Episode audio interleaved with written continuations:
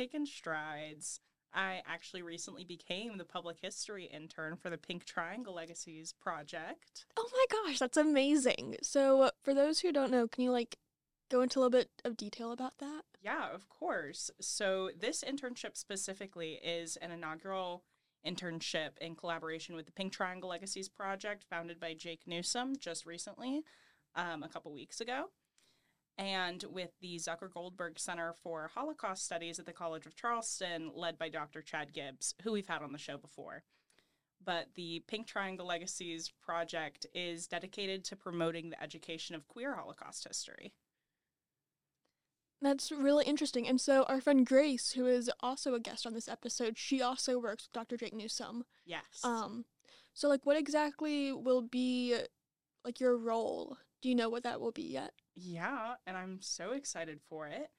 Uh, primarily, what I'm working on right now is gathering options for what we're calling a profile, which is basically just a document that gives the history on one individual's experience um, and how it was impacted by their queer identity and what happened to them. Um, and then I'm also working on like a spreadsheet of ways to disseminate this information to different educators, essentially. Um, we're getting lists of Holocaust centers throughout the US, professors who speak about Holocaust related topics, um, queer resource centers, stuff like that. So if you're in any of those and want to send me a little email, check the check the notes. That is so exciting. I'm so happy for you, Natalie. I am also I am ecstatic. Anyways. Anyways, me, I've been diagnosed with an avocado allergy. You know, life's really tough with that. It really is. Natalie's know. out here getting inaugural internships. I'm finding out about avocado allergies. Well, I mean, to be fair, a couple years ago, I figured out that I was allergic to every raw fruit and vegetable. So I feel like you might still have a leg up on that one. in what way? You can eat apples. Yeah, I love apples. I also don't love dying. yeah, me neither. Yeah. No avocados for Leah. Gonna have to learn to love salsa, I guess. Were you a big guacamole person? I enjoyed it. Okay. Know, I wouldn't say no. I like a good guacamole. Yeah, Can't have too much, but you know. I guess I could. Little update on our last episode, which was on Molly Landsman. Um, I will actually be meeting with Dr. Chad Gibbs very soon to discuss like further steps that we need to do in the process of getting Stolpersteine laid for the Landsman family. Woo. Very exciting, I know So know. exciting. It's a long time coming. It really is. Um, yeah, It's been about a year. yeah, about a year. Part of that we have to subtract some time because it was the summer, and I feel like that still counts. yeah, You know? I do too. But you know, as Dr. Gibbs says, I don't know. Yeah, he'd have something to say. he would. He would. he loves his little phrases. Yeah. But that's really exciting. And speaking of Dr. Gibbs, I've been working on an independent project with him recently, looking into our podcast topic, Rahel Auerbach.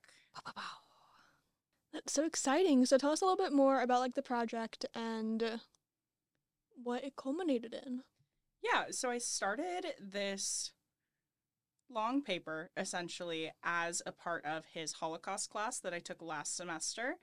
Um, we looked over it and we've decided to, over the course of this semester, keep working at it, keep digging into it, chipping pieces off, putting chips in, um, and polishing it up for graduate school applications. It's really exciting. Yeah, it is. It's quite scary. It is. Yeah. Yeah, I've started looking at grad school programs and I'm signing up for like informational sessions. Whew. Yeah. And some of them are like one on one, and I don't I don't want to have to get to know someone one on one. But anyways, Plus one. back to Miss Auerbach. Absolutely. Can I call her Rachel? I think so. Okay, Yeah. I'm gonna call her Rachel, Rachel, because Auerbach. okay, I'm gonna call her Rachel because then I won't butcher the Yiddish pronunciation. Yeah. Because we tried recording this before, and I did butcher it the entire time. So there are a couple different pronunciations Mhm. of Rachel's name. Rahel Auerbach, Rahel Auerbach, Rachel Auerbach. However, um, I am going to stick with a pretty much standard for Rahel Auerbach Rahel. for the podcast. Yes. Okay, I can do that. Amazing. So I want to start with a story here. Part of me and Chad's uh, development of this essay came in the introduction. He wanted me to find a moment that really spoke to me, and it came through a photograph. It was taken in 1946, five years after Auerbach had joined the Oneg Shabbat team. She's 43 years old, standing above Hirsch Wasser, a fellow survivor of the team, and a small metal can. Inside is their greatest risk, a documentation of Jewish life inside the Warsaw Ghetto, buried before the ghetto uprising of 1943. The archive had almost been lost. Wasser was the only survivor who knew of its location, and even then, he only knew the location of one of the three caches. The second was found in 1950 by workmen, and the third is currently believed to be underneath the Chinese embassy. It's always been a really moving photograph to me, and the emotion on both of their faces really gives light to a lot of the messages of survival found within Auerbach's work. And unfortunately, even though she's such an integral part of how we understand Holocaust history and, mo- and memory, her impact has been largely understudied. And even as of 2023, the United States Holocaust Memorial in Washington, D.C. has no mention of her impact on their exhibit about the Oneg Shabbat. So, how did we get here? So we'll start with a little bit of early life background. Rahel Auerbach was born in 1903 in Lanowitz, Poland. It's a city now in Ukraine.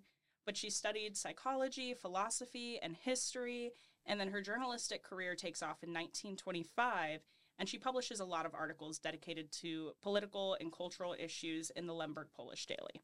She was also noted as a founding member of the Yiddish literary movement in Galicia and worked for the Tsushtayer, again, I'm probably pronouncing it wrong, periodical, which brought attention to the contributions of women in Yiddish literature. In 1933, she moves to Warsaw, the budding central of the Jewish Yiddish press. She publishes a lot of articles during this period before the war for the Naj Przykład, focusing on literature, psychology, and theater. And then after the invasion of Poland in 1939, Auerbach and the majority of the Polish Jewish community in and surrounding uh, Warsaw were confined to the Warsaw Ghetto. In the same year, Emanuel Ringelblum, a well known community figure and historian, charges Auerbach with managing the soup kitchens within the ghetto, where she was able to raise the average caloric intake of ghetto inhabitants from about 180 calories per day to about 500 with the help of food smugglers. And then in 1941, Ringelblum comes back to Auerbach and recruits her to work on the Oneg Shabbat along with dozens of other members. And for those who don't know what the Oneg Shabbat is, it's this secret archive that was buried underneath the Warsaw Ghetto, again, prior to the uprising in 1943.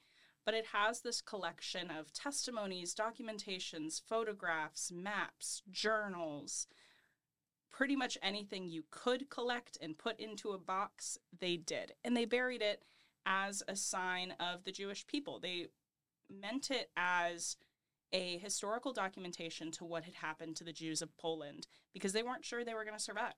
During the Holocaust, what role did she play, particularly within the Warsaw Ghetto? So, Auerbach was actually thrust into this position of documentation. She had been managing the soup kitchens, giving her ready access to a lot of intellectuals within the ghetto, as well as just everyday inhabitants who had stories to tell her. So she starts collecting testimonies, writing down just what's happening on a daily basis, which is really important, especially because we have these archived documents that are not from the post war. They're created in the day they're happening. It's sort of like a version of Anne Frank's diary. Yeah. It's With a, the it's a intent- look back. Yeah, with the intent of it being used for something of importance. Yes. Yeah, they knew this was important. When Ringelblum contacts Auerbach about working on the Oneg Shabbat, so in Soup Kitchen, she notes this moment that Ringelblum comes up to her and tells her about the decision to busy the intellectuals in the Jewish institutions. And he makes this statement that not everyone can escape and not everyone should, referring to those who he's considering intellectuals who have a unique and specific responsibility to document the progression of Jewish life under the Nazi regime, and especially within the Warsaw Ghetto. Included in that documentation comes the testimony of Abraham Jacob Krzepicki, a survivor of the Treblinka extermination camp. It was through this testimony that the team learned of the final solution and the urgent need for even more thorough documentation. The underground systems of survivors and partisans had helped to alert the various Jewish populations throughout the territories and ghettos. And within the records, there are in depth testimonies on the operations of the camp, the process, and even a hand drawn map. So, if it was under the rebel of Warsaw, how and why did they make the decision to bury these metal cans? So, in the summer of 1942, they start burying these sections. They're buried in three different caches in a combination of these small metal cans and uh, like milk jugs.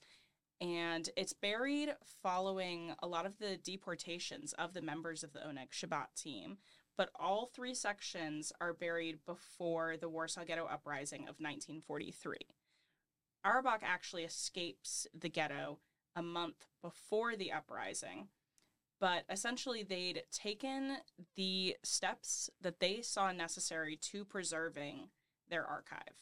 And this is all following that, again, the information coming into the ghetto about the final solution. And they're truly, there's a want to know what's going to happen to them, but this even bigger fear of the possibilities that the Jewish community will be completely erased and there will be no sign of them. So they're hoping that by burying these, they can be found and people will be like, this is what happened. I think that's a very human response. Um, during when COVID sort of first took off in 2020, um, I was like, oh, I should I should create a diary so people can know what my innermost thoughts were. Oh yeah, that lasted all like two weeks. Um, yeah, I think it's a very human thing to just want to be remembered. Yeah. Not only as an individual, but also as a community. And especially under such a trying circumstance that you're constantly under the fear that your entire community is going to die. You want people to know. Yeah. Remember that there once was a David Berger. Exactly. There's actually a quote um, that was found inside of one of the caches that I thought was really meaningful, and I popped right at the beginning here to reference. Um, but it's by David Graber, who's 19 years old at the time he's writing this. We don't know anything about him except for the journal entries he put into the archive. But he says, What we were unable to cry and shriek out into the world, we buried into the ground. I would love to see the moment in which the greatest treasure will be dug up and scream the truth at the world, so the world may know, but no, we shall certainly not live to see it, and therefore I write my last will. That's really difficult. I don't imagine that I could be 19. Yeah. And writing, like, I'm gonna die, and it's, you know, I won't live to see you all understand the horrors that I went through. Yeah and it's truly it's it's heart wrenching to think about this 19 year old boy mm-hmm. Who's grown up in this environment that's telling him he should hate himself, that he's abnormal. That the world and How many other stories did we lose? Yeah. The only things we know about him are from this archive. There's no other trace.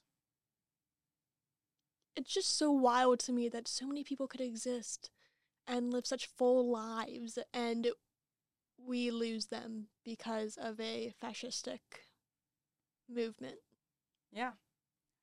But it also um, sort of inspires confidence knowing that like we do remember him. We know who a little bit about who David Graber was and what he so valiantly wanted for his life, which is to be remembered. And he is. And at such a young age. I mean, we're only I'll be 21 in a few weeks. Yeah, I I couldn't imagine doing that.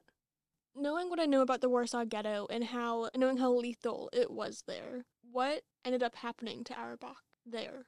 So, fortunately, on March 9th of 1943, only a month prior to the uprising, she is able to escape the Warsaw Ghetto and go to what's considered the Aryan side of Warsaw. She relies on the supposedly non Jewish appearance, which we know doesn't exist like that, um, and her advanced understanding of the Polish and German languages to escape under false papers as she's escaped and she's now still trying to pursue this documentation, Adolf and Basia Berman help to recruit her to document testimonies and act as a courier for the Jewish underground while also hiding as a Polish secretary. She produces a lot of works in this time, like they called it Deportation, Together with the People, and Its Core 1943, among others. Um, Together with the People had been commissioned by the Jewish National Committee to give Polish readers a deeper understanding of life within the ghetto. And as the war got closer to Warsaw, Auerbach entrusted one of her journals to Jan Zabinski, a known supporter of the Jewish resistance. Zabinski buries the notebook underneath the Zoological Gardens of Warsaw, which he owns, and they are unearthed after the German retreat in 1945, published in the same year. So she has such a big role in the Oneg Shabbat in the Warsaw Ghetto. Does that same sort of, I guess, big figure continue after the war ends and after the Holocaust? Absolutely. So after the war, she remains really active in documentation and research. She's often referenced as a survivor historian. It's a category for the first generation of Holocaust survivors who become historians of the atrocities they faced. She provides a lot of perspective, especially with her background. She'd already had pre war in journalism and research. And then in the following years after the war, she has all of these projects that really contribute to our overall understanding of the Holocaust in the present day.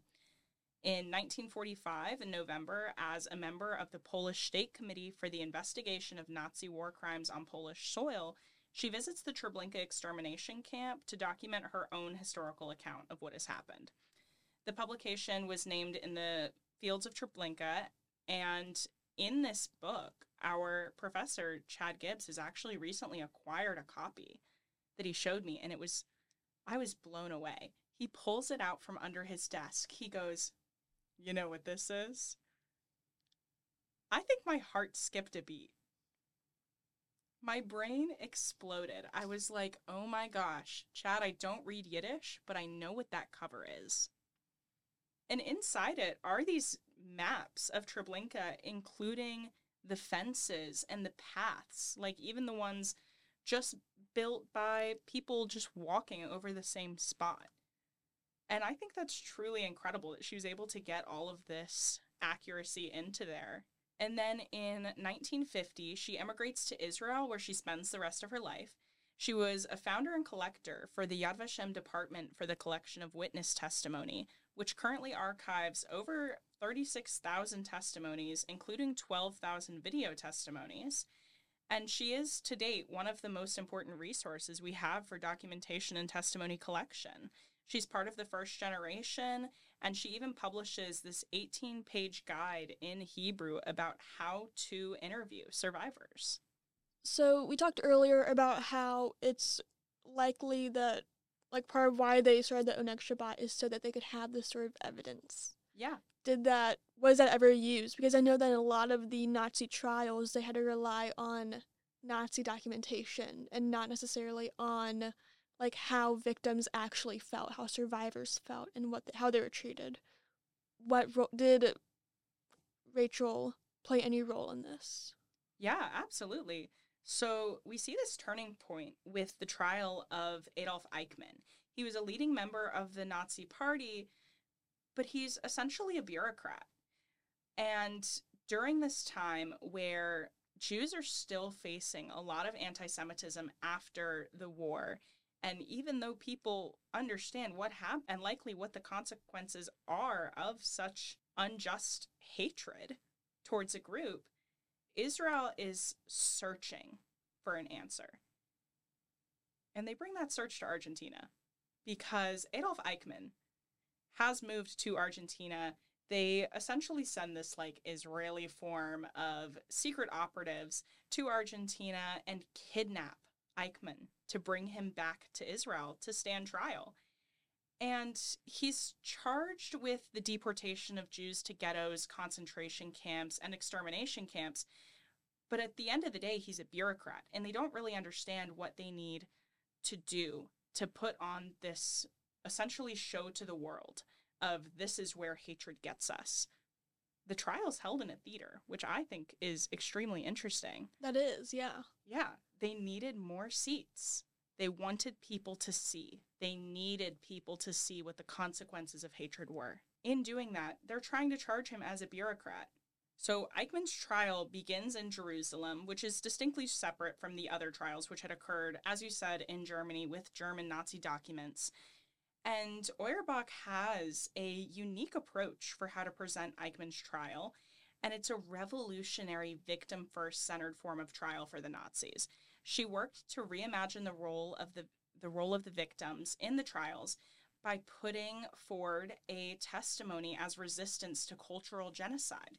She delivers a lecture in Hebrew introducing the model, and she wants to include the testimonies of victims in order to show the firsthand accounts of the victimized communities. It's really insane to think about what her legacy is, not just within Holocaust oral histories and memory, but also that's the way that we set up our trials now. Yeah. It's completely victim centric. It's really that's that's amazing. I mean, it's absolutely incredible because they they come into this they don't know how to prosecute him. They don't they don't have a way that they can do this and put on this show to the world saying this is what happened. So they end up just charging him with the Holocaust, essentially. And it works. The world goes, oh my gosh, that is horrible. And we can't do it. mhm. And anti Semitism does start to settle in the US too. Prior to Auerbach's work, there's no official Jewish archive, which made it incredibly difficult to assemble a database of testimony. That, of course, later became Yad Vashem with the victim testimonies, but the Oneg Shabbat was one of the central is one of the central resources for the Jewish Historical Institute of Warsaw, which was established in 1947 and is considered one of the most important research institutes on Jewish history in Poland. Outside of law, she also has a very public influence. In 1967, a public dispute occurs between her and Jean Francois Steiner, where she defends her unwavering stance on the importance of historical accurate documentation, disputing his inaccuracies in his recent publication about Treblinka. So, you know, just like looking plainly at this, I can understand from a women and gender studies perspective why we wouldn't know or why she would be so understudied. Um, can you go into a little bit more detail about that? Yeah, so from what I'm gathering and what I'm looking at, I see two really distinct possibilities. One is indeed that she's a woman, and as the era of the witness leaves us, we're left with a lot of questions regarding the Holocaust and its impact on women, sexualized violence, queer prosecution, shout out Pink Triangle legacies, and a ton of other topics that weren't spoken about or just due to societal stigma, men were just seen as a little more important when they shared their their stories of survival. They were seen as more reliable and they they could leave out that quote unquote emotion. Yeah. Within the Warsaw Ghetto, there are these unnamed journalists who essentially put in these pieces about the sexual violence and forced prostitution. And it really just opens to a multitude of stories, noting a really common theme of like disappointment, uh, perceived immorality, um, and this is really a topic that Holocaust studies is just getting into that women did face significantly different experiences. And that definitely includes Rahel Auerbach. She may not have, you know, been listened to as much. Her coworkers may have been seen as more reliable. Um, even within the DC Holocaust Memorial, there's not her name, but there are others, and they're all men. And then, secondly, we also see a broader systematic trend within the study of Holocaust history where people, at least, used to lean more into the stories of prosecution rather than the stories of resistance. And Rahel Auerbach's resistance is honestly just beautiful because it's very, very commonly overshadowed by perpetration. But um, scholars such as Michael R. Marrus believe that the intention is what defines the action. He lays out these five types of resistance, and although Auerbach can't really claim just one or one over another, she hits all five. Number one being symbolic resistance, or I remain what I was. Number two, polemic resistance, or I tell the truth. Three, defensive resistance, or I aid and protect. Four, offensive resistance, I fight to the death. Or five, resistance enchained, or freedom fighters in camps and ghettos. And although she can't lay claim to just one, or even just one over the other, the work does hit all of them. It fits to a degree in each category as a dedication to the preservation of the Jewish story, an act of protection, documentation, and as future evidence against people like Adolf Eichmann. That's really interesting. It definitely like I find that when I am like looking at stories of survival or looking at the Holocaust, I am much more interested in the stories of survival. Yeah. And I really find that interesting because, like, when you look at testimony, are you resonating more with the stories of the ways they were harmed or the stories of the ways they fought? The ways they fought, obviously. Like, it's just, it's a no brainer to me that I would be more drawn to stories of survival and resistance over the ways in which someone was harmed because I don't personally I find it repelling to look at the ways in which someone was harmed because it's almost like causing a second harm to them by reading it. Yeah, I agree. And I think it really does vary based on your like internal question of why you want to look at this history to begin with and the ways that you're interested in it. Like I am very interested in the first of all the oral histories concept. I think it's gorgeous and mm. amazing, but also in the ways in which women's stories were simply different or in the ways that people used stereotypes to their benefit. Yeah, and it's and like part of this is why I sort of have this disgust towards people who say, "Oh, I'm mm. really into World War II." Yeah. Because they usually go towards like the stories of persecution and the ways in which people were harmed. And I think that that's not a good way of highlighting our humanity because we all have a little bit of resistor in us, I think. Absolutely. And while we're talking about this, I'm kind of thinking about maybe there is an aspect of education in this that looks at the sex of the historian studying it. That's a really good point. I definitely think that because I was raised and socialized and continue to live as a woman, I am sort of taught to look towards humanity. Yeah. I think women face a very different perspective of growing up than men do. Women are expected to be more empathetic. Mm-hmm. And potentially that pulls a cord when, you know, I'm choosing to look at these these kinds of subjects and resistance.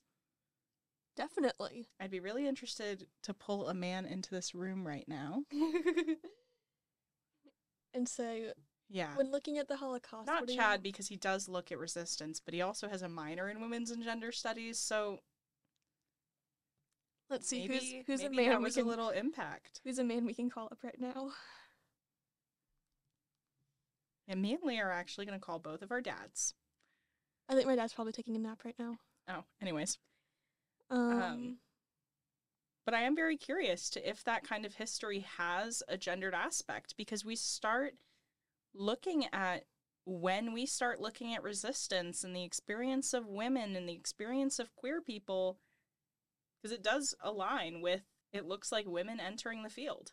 this is awkward. I really only have women in my contacts. Continue. I can't call up a man. Okay, well, we weren't going to. I was moving on like we were going to cut that part out. Oh, I was actually gonna call up a man. yeah, and also with the the burgeoning of women's and gender studies and feminist theory in the '80s, Yeah. Looking more so mo- more so towards the experiences of marginalized peoples in an already marginalized group. Because it's easy to say like this is the experience of a marginalized group all across the board. Within marginalized groups, there are even more marginalizations. Absolutely. Men have more authority than women do. Jewish men have more authority than Jewish women. Queer Jewish. intersectionality. its Intersectionality. This is DEI, and the state is going to come after us. We do live in South Carolina, for those that don't remember this. Um, and sometimes South Carolina has a problem with how we think. But you know what? We're going to keep thinking it anyway. Yeah, call your representatives. Call your representatives, register to vote, actually vote. Yep. Don't just vote in your own interest. Vote for the greater good of everyone. Truly. I've seen so many things circulating social media recently that are like, if you can vote against your friends, They're not your friends, babe. yeah. You don't care for them. Yeah. And it's true. When I I definitely like when you're voting, don't vote for a name. Yeah. Look across that ballot, look them up. Search their motives, their backgrounds, whatever you need to look at to ensure that you aren't hurting yourself and the people around you. Do you And just you, humans in general. do you want me to give you a really good story, Natalie? Yes. That has absolutely no relation to the topic that we're talking you about. know, this is just going to be a long podcast. We'll segue back into Auerbach later. Yeah. yeah. This is all about making sure that we are aware of what's going on and preventing harm to others. Exactly. So that there isn't a need for a second Oneg Shabbat. And these things, they correlate with real life all the time. They do. Yeah. So in 2022, I found out that I had an allergy, right, to pecans, deathly allergic. So I went to my representative because I was like, oh, there's a law saying that ambulances can carry EpiPens, but the ambulance that I was in didn't have them. They only had Benadryl. Which, like, what good is that going to do when my throat is closing up, you know? That's concerning. It is really concerning, isn't it? Yeah. Be careful, Natalie. Um, I don't take ambulances that often. if you're dying, you will. Yeah, I tend to avoid it though. You know? So, anyways, I went to his office, my representative, Gogach. He's in the South Carolina um, House of Representatives. And he, I was like, you know, this is the issue. Like, we need to require EpiPens in ambulances. Like, people die. He's like, this is a really big issue. I'll definitely look into it. It is now 2024, and Mr. Gogach has instead decided to co sponsor a bill that is against gender affirming care for trans youth. Where's my EpiPen bill? Nowhere. Yeah. And what's really funny is that they've nicknamed this bill Help Not Harm. He wants a bigger killer in the state. Peanuts. Not trans kids. This is true. This is true. You know how many times I've had an issue with something I'm allergic to? At least five times in the last two years. Have you ever been beat up by a trans kid? No. Yeah. It's politicians prioritizing their personal beliefs over the values and needs of their constituents. And you know what their constituents need? They need care. They need They need EpiPens and ambulances. they need access to gender affirming care. Cuz you know what's also a bigger killer? Suicide. Yep. Damn straight. I mean, sometimes the logic just It's just like baffles me because, like, what if. I had low estrogen and Yeah. like there was just something going on in my brain is giving me more gender affirming care? You want gender affirming care? Lip filler. Mm, true. BBLs, I was going to say that, but I didn't want to. tummy tucks, Yeah. This is all Um, true. Leg enlargement. You know how, how men will go for surgery because they want to get their legs longer because they want to be taller? That's gender it's affirming care. We're not banning that. Like, it's just crazy. You want us gender affirming care? Erectile dysfunction pills.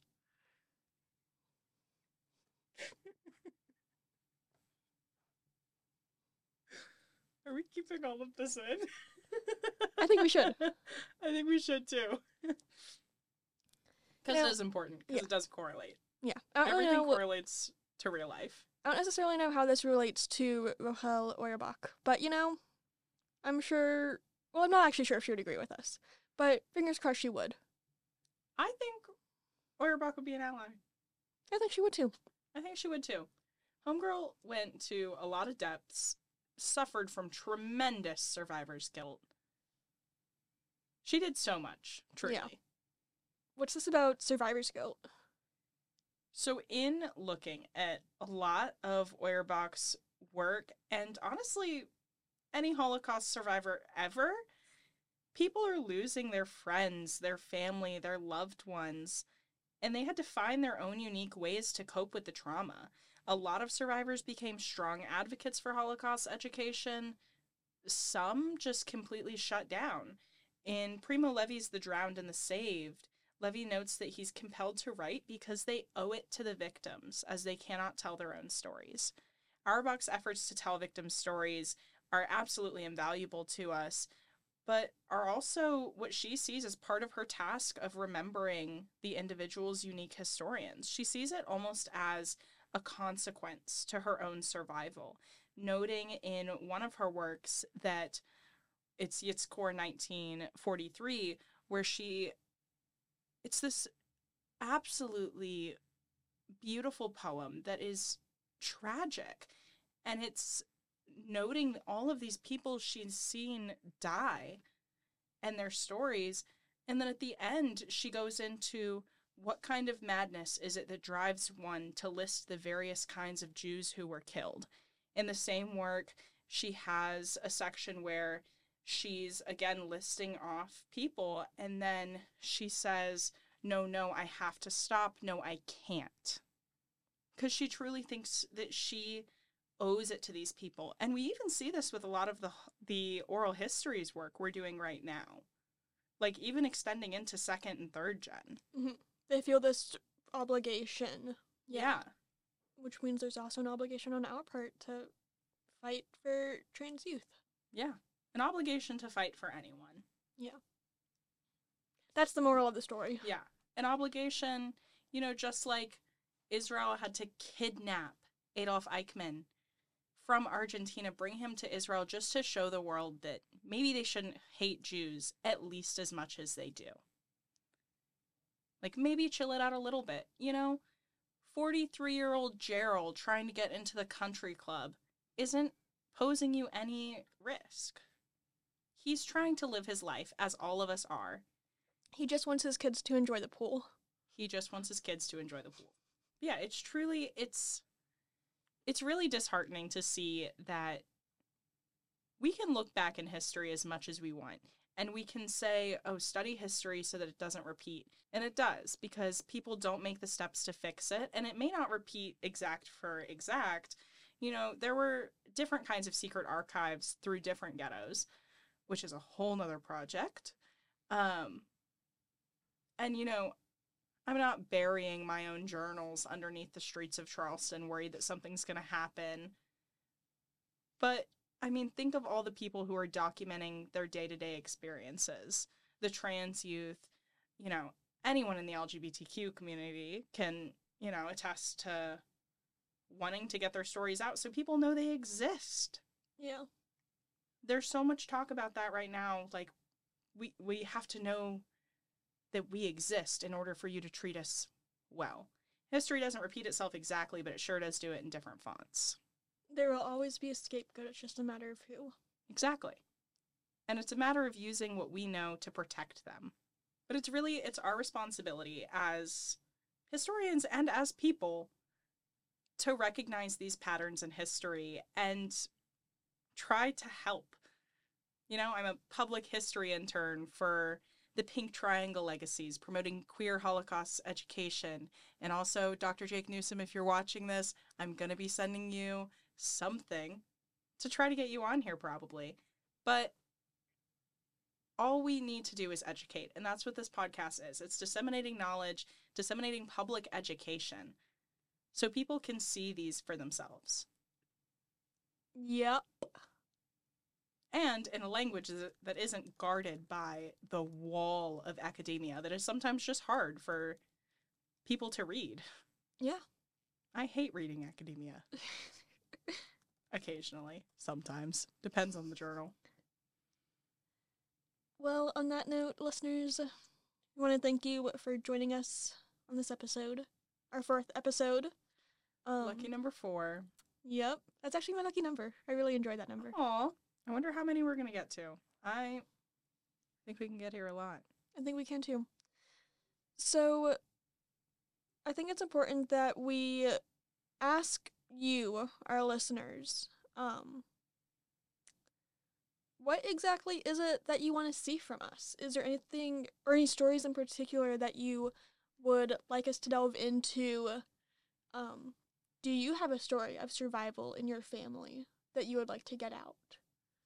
Let us know.